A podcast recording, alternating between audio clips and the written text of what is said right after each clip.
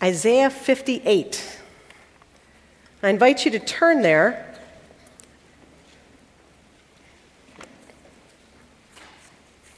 Page 600 in your Pew Bibles, page 600. You're going to find it helpful to have it open as we go through. And also, um, we have something cool today. We have a spoken word artist on recording doing this passage. She's somebody that uh, was here on Tuesday night when Urban Doxology was here. Some of you were able to go to that concert. Um, and so we're going to listen to the text as she reads it, and then she'll do every now and then, she'll do a little bit of a riff on it, kind of like the amplified Bible version of it. So, um, so let's listen together and read together Isaiah 58.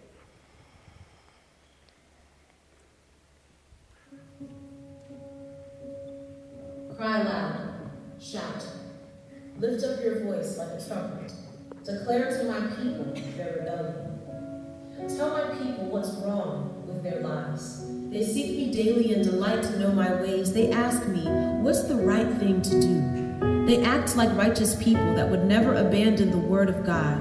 Why have we fasted, they say, and you have not seen it? Why have we humbled ourselves and you have not noticed? Why aren't you impressed?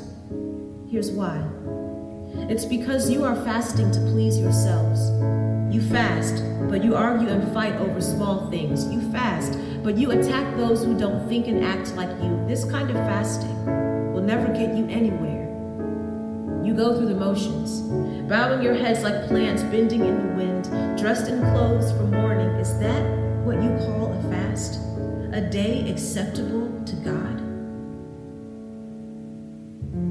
This is the kind of fast I'm after to break the chains of injustice, to lighten the burdens, to free the oppressed, to cancel the debts, to share your food with the hungry, give shelter to the homeless, to clothe those who need it. Don't turn away from your own flesh and blood, they are your family. Then your light will break forth like the dawn. Your healing will quickly appear. Your righteousness will go before you, and the glory of God will go behind you. You will call, and God will answer. You will cry for help, and God will save. Remove the heavy burden of oppression. Do away with the gossip and finger pointing. Feed the hungry. Help those in trouble. Then your light will shine out from the darkness. Your shadowed lives will be bathed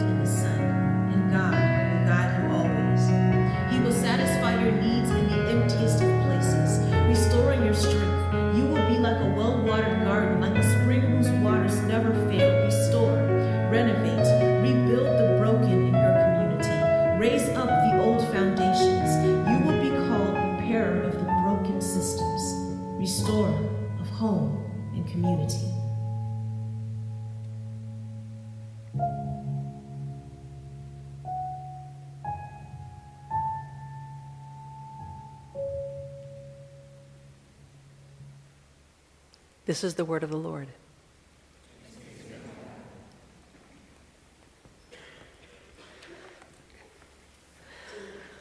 So imagine this scenario. It's a lovely morning. You're just opening your eyes. You can tell already that it's a sunny day. You've slept well. You feel good. You feel ready to face the day. And then you have this thought oh, it's Sunday. And then you start to have this kind of a conversation in your head Am I going to go to church today? Uh, and you kind of do the pros and the cons. Well, I've got a ride. I've got people to go with. In fact, I could go to people to an early service or late service. I got options there. It's not raining out, so that's really handy. I don't have to worry about that piece of this. So I've got a place to go. I've got transportation. I got people. And then you start to think this. I hope they don't sing one song for seven or eight minutes. I just hate that. I hope the regular preacher is preaching and not a sub because I hate it when the subs are on. I hope they don't have baptism or communion because then the service is like blah, blah, blah, blah, blah, blah. I hope somebody talks to me. I hope nobody talks to me.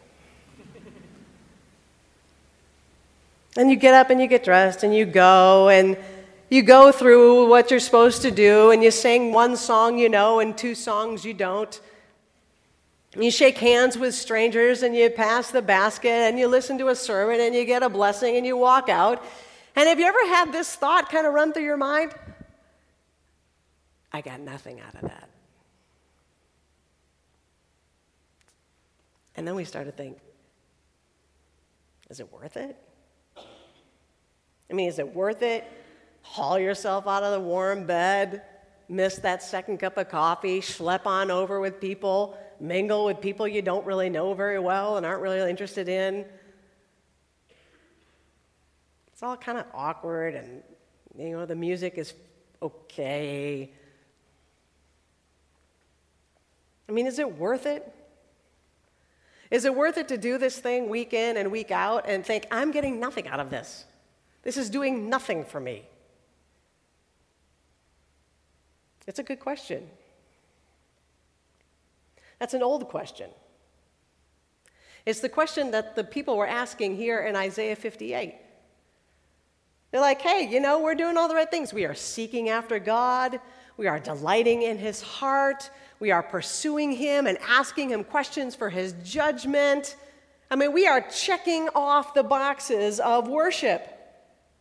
So, why are we getting nothing out of this? Why is it that we are fasting and you're not doing anything? I mean, we are humbling ourselves, God, and we are getting nothing for this. Come on. You know, we're doing all the things. Isn't it, isn't it supposed to be that when we worship you, then you're supposed to do stuff for us? Isn't that the way it's supposed to go? Like, if I give up food and fast, shouldn't you give me good things? Isn't that the way this is supposed to work? And God hears that question and he listens to it. And he says, No. no, no, no. Yet. Nine. Nada. No. That is not the way it's supposed to work. He says, When did all of this become about you? When exactly did that happen? When did I become a giant vending machine in the sky? And if you just fill me with the right quarters of worship and prayer and fasting, that I would just give you what you wanted. When did that happen exactly? I love how it's translated here in the Bibles we have in the pews, verse 3. Look. You serve your own interest on fast day. You oppress all your workers. Look. You fast only to quarrel and fight and to strike with a wicked fist. Such fasting as you do today will not make your voice heard on high. Is such the fast I choose a day to humble oneself? Is it to bow down your head like a bulrush, to lie about in sackcloth and ashes? Will you call this a fast, a day acceptable to the Lord?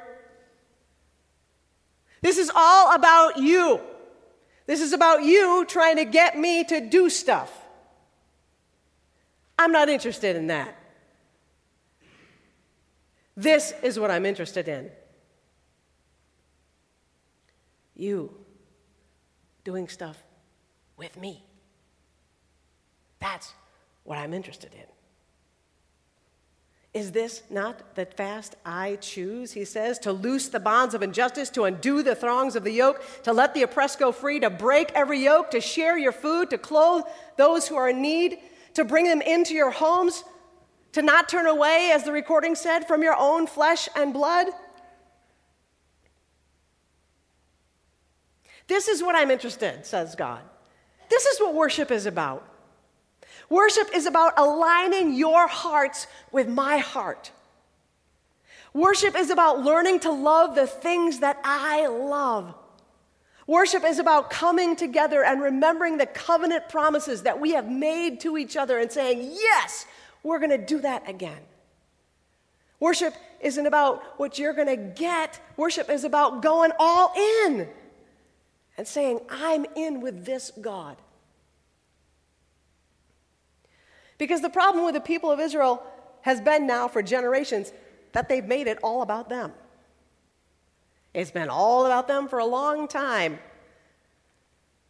Their ways, what they want, when they want it, how they want it. The text in Isaiah we've talked about before, it, it, names these little idols that they've put up in different places and times. But you know who the biggest idol was for them? Them. They were their biggest idol. They were the ones who bowed down to themselves. What I want matters. If my needs aren't being met, then I'm just going to go to something else. And so God is saying to them once again, guys, your idolatry is going to kill you. Every time you make it about you, you are setting yourself up to die. And I don't want that for you. I want you to flourish. I want you to thrive. I want you to live. As one commentator says, so here in Isaiah 58, God doesn't give a job description like you need to do the following things. I will evaluate you at the end of the year, give you a professional development report, and tell you how you're doing. It's not a job description, it's a doctor's prescription. You are sick, God is saying. You have been sick. That's why you're in exile. I want to get you healthy. I want to get you healthy. Because when your heart is aligned with my heart and you love the things that I love, and we are working in tandem, in covenant out there in the world, this is what happens. Verse 8. Then your light shall break forth like the dawn, and your healing shall spring up quickly. Your vindicator shall go before you. The glory of the Lord shall be your rear guard. Then you shall call, and the Lord will answer. You shall cry for help, and he will say, Here I am.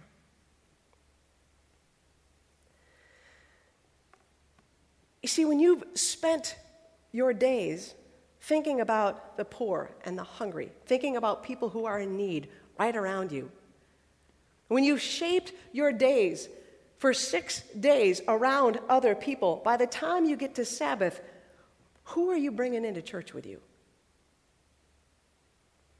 All of those other people.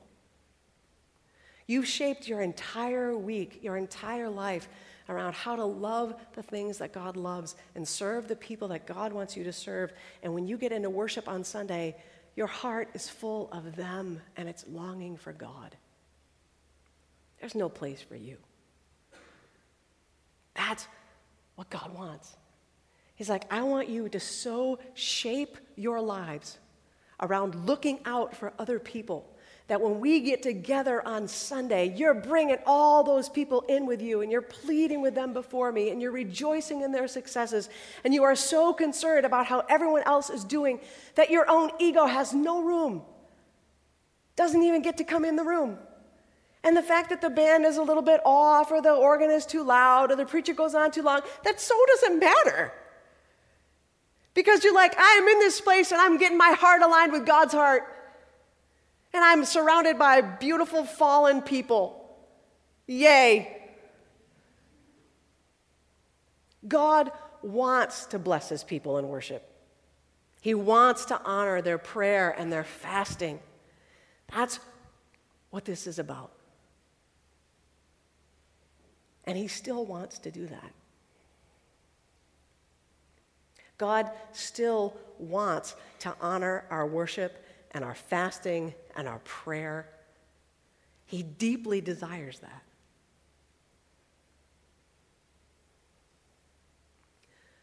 So the question is how do we do that? How do we, how do we kind of get our hearts aligned so that we can do these things that God asks us to do. Well, some of you know that there's a semester in Hungary. It's happening right now. And if you've been paying attention to the news, you know that a lot of the Syrian refugees are going right through Hungary in order to get to wherever they may eventually end up. Our students, Calvin College students, have been going to the train stations. They've been sitting with people. They've been hearing their stories. They've been playing with their children. They've been helping the Red Cross distribute things. Can our dear Calvin students, as wonderful as they are, because they're like you and you're wonderful, as wonderful as they are, and they could be watching right now, shout out to Hungary,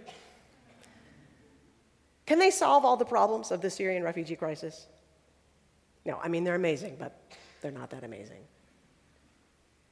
Can they feed all the Syrian refugees who are coming through, even with the Red Cross's help? No. But are they stepping out from their own space and their own needs as students and saying, I'm going to spend a day at the train station? I don't know who I'm going to meet there, but uh, that's where I'm going to be. That's where people are in need. That's where I'm going to be. Now, you think if you spent some time with Syrian refugees over the course of the week and you went in to worship on Sunday, do you think you would be as concerned about the type of worship or the style of worship or the quality of the preaching?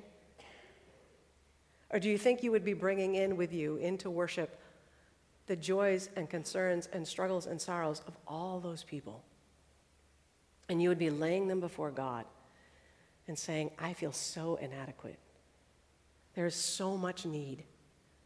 Please, God, do something. Move here or open my eyes to what I can do. That's how worship is supposed to work. It's supposed to shape us so that we take the things of our week, the places where we served, the hurts and the joys of our brothers and sisters, and bring them before the face of God and say, Lord, this is so not about me. This is all about you. This text talks a lot about fasting.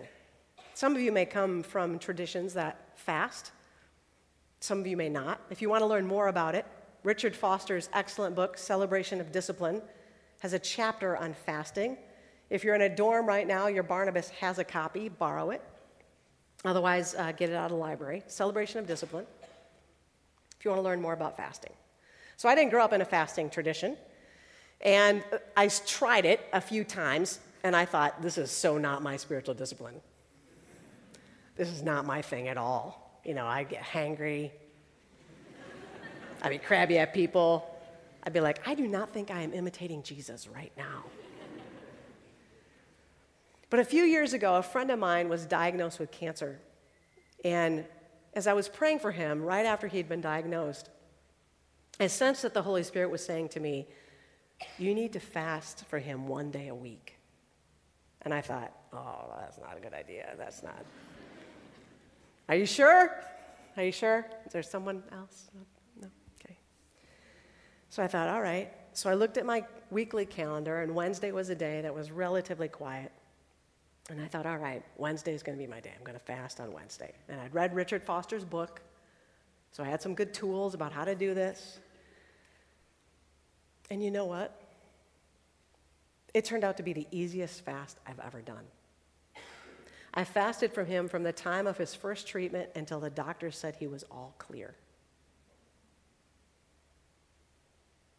And it was the easiest fast I've ever done because it was not about me.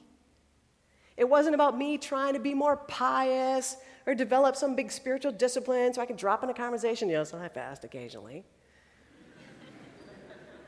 It wasn't about me trying to, you know, negotiate my self will and develop really good discipline against eating food at certain times of the day.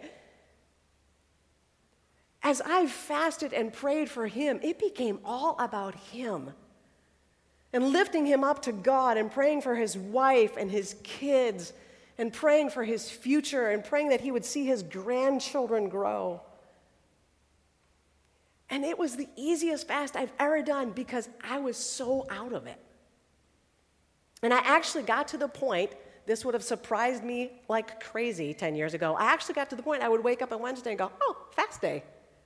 Great. Like, that is not a Mary Hulst thing to say. That is a Holy Spirit thing to say. So think about this. Listen to the Spirit. Maybe the Lord's inviting you to spend a day fasting for your RA. Or maybe the cause of justice is really important to you, and He's saying, I want you to fast one day a week for all the people right here in Grand Rapids who are victims of sex trafficking. Or I want you to fast today for the poor. I want you to lift these people up.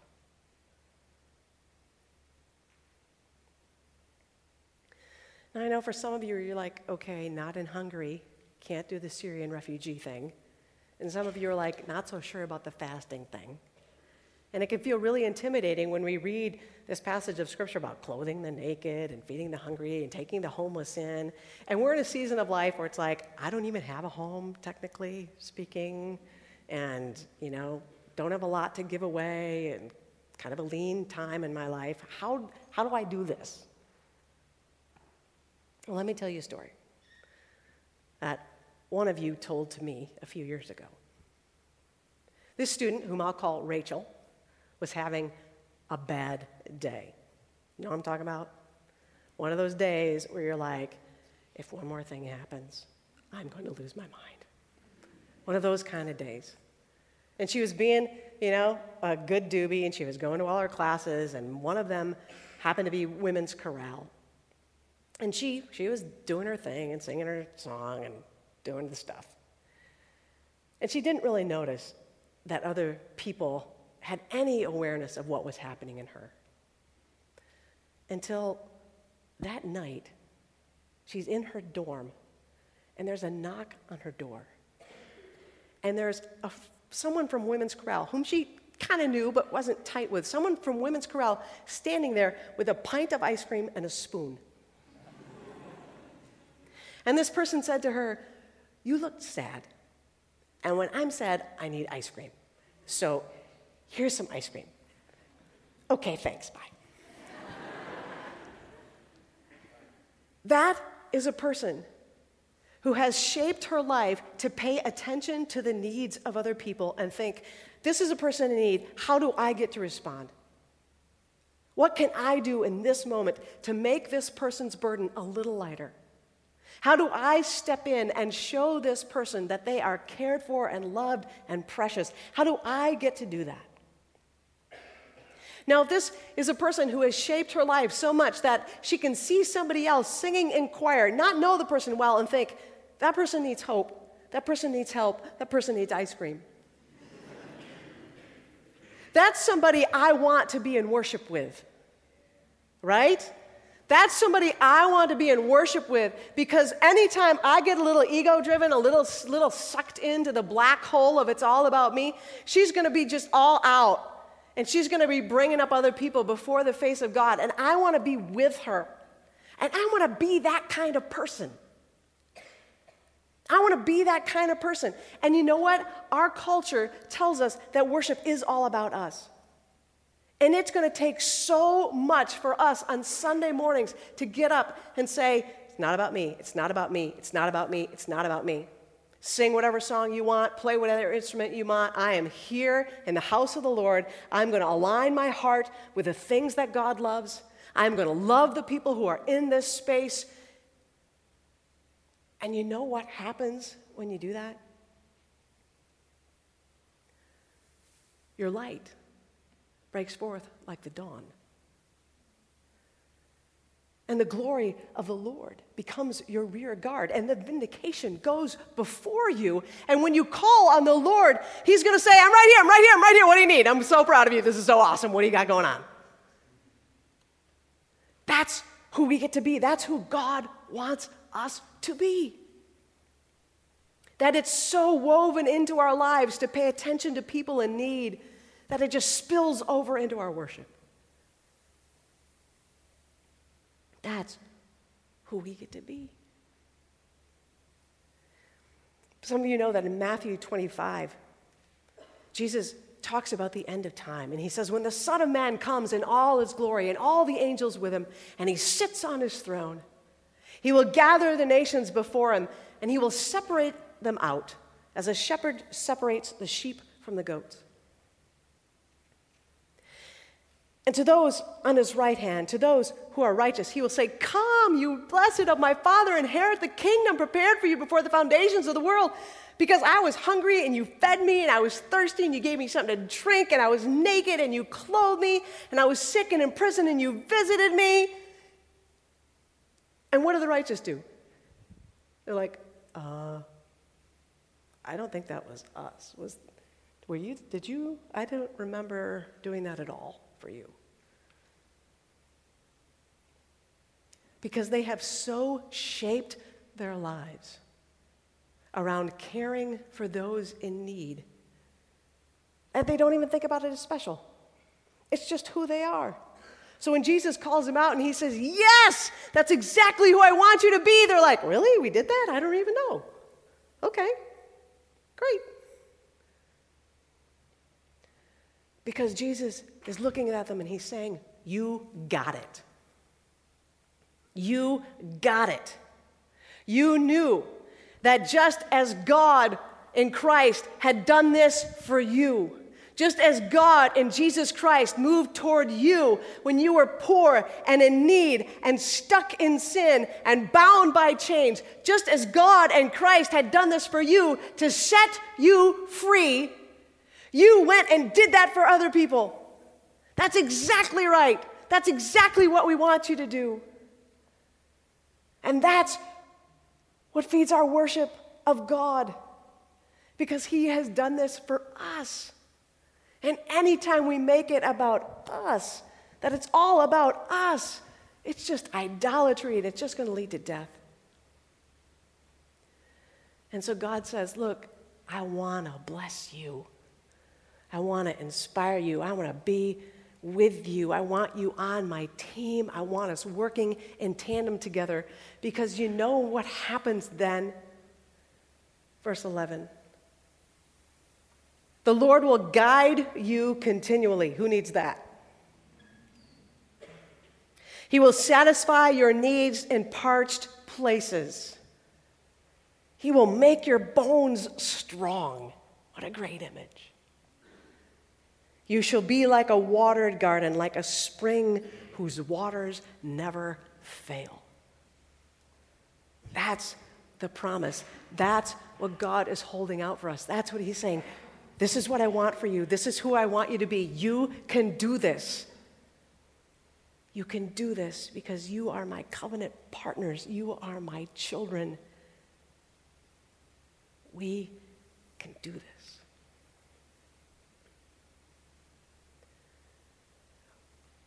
So, what do we get to do this week? Do we get to fast for somebody? Do we get to pray for somebody? Do we get to serve somebody? Do we get this week to bring somebody a pint of ice cream? We get to go and find out. And then we get to get back together and worship the God who made it all possible. Let's pray together. Thank you, thank you, thank you, God. For you are the one who clothed us when we were naked and fed us when we were hungry. And when no one else had regard for us, you did. And you picked us up and turned us around and set our feet on solid ground. And there's nothing we can do but give our whole selves to you. Lord, forgive our egos. Forgive us when we go into worship thinking that it's all about us. And instead, Holy Spirit, work in us. It's hard and holy work, and we need it so much to become people who go into worship carrying others with us and looking for how you will respond. Thank you, Father, Son, and Holy Spirit, for showing us how to do this and empowering us to do it. May we all give ourselves fully away to you, as you, Jesus, have done for us. In your name we pray. Amen.